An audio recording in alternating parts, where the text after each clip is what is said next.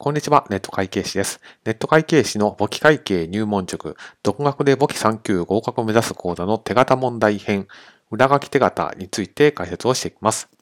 次に、手形の裏書き譲渡の問題です。手形の裏書き譲渡っていうのは、手形代金を期日が来てもらう、代金をもらう前に誰かにあげちゃうということなので、受け取り手形が減少します。すなわち資産の減少なので、右側に受け取り手形と書きます。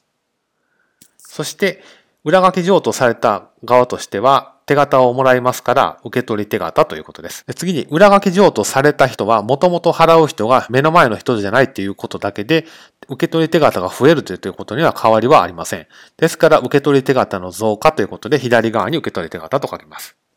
次に、仕入れ代金7万円の支払いにあたって5万円部分だけ裏書き譲渡したと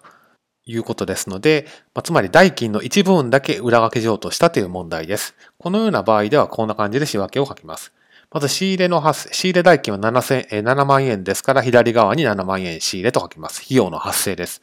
そして5万円部分だけ裏書き譲渡したってことなんで、5万円部分だけ受け取り手形が減少します。ですから、右側、資産の減少は右側ですので、右側に受け取り手形5万円と書きます。残額は2万円は掛けとしましたということなんで、後日払うということなので、負債の増加は右側で書きますから、買掛金は右側に書いて2万円ということになります。